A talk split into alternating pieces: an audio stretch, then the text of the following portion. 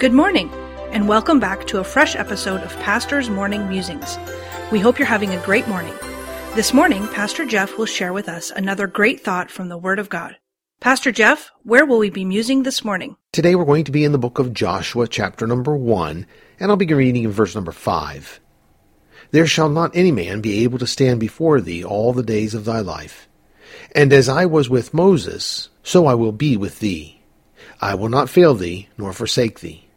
Be strong and of a good courage. For unto this people shalt thou divide an inheritance the land, which I swear unto their fathers to give them.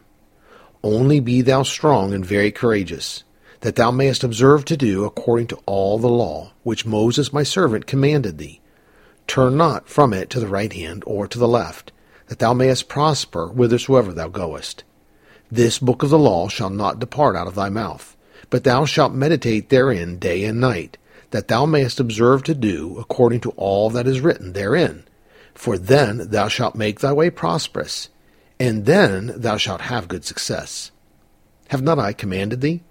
Be strong and of a good courage. Be not afraid, neither be thou dismayed, for the Lord thy God is with thee, whithersoever thou goest. The phrase, be strong and of a good courage, is used about six times in Scripture, and every time it is connected with Joshua. It is used three times in Joshua, and the other three times it is used in Deuteronomy chapter number 31. Again, all in connection to Joshua, and all prior to him leading God's people into the promised land.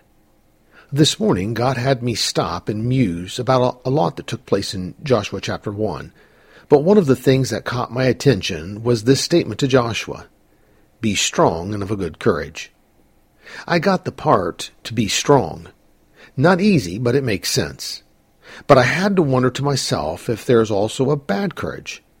Joshua was told six times to be strong and of a good courage. I wonder if along with strength comes courage oftentimes. And I wonder if that courage can be good or bad. As I looked at the definition of the phrase, be of a good courage, I realized yes, there can be good and bad courage.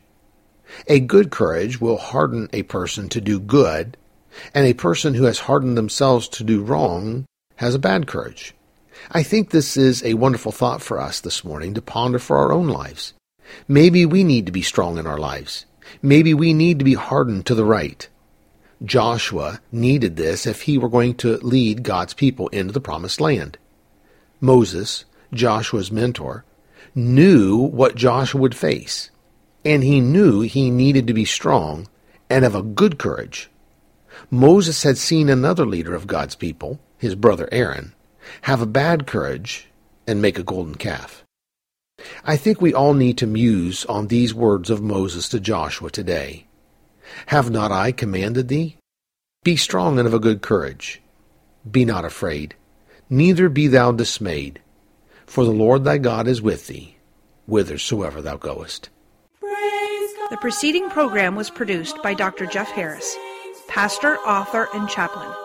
Please tune in again tomorrow morning for another fresh episode of Pastor's Morning Musings.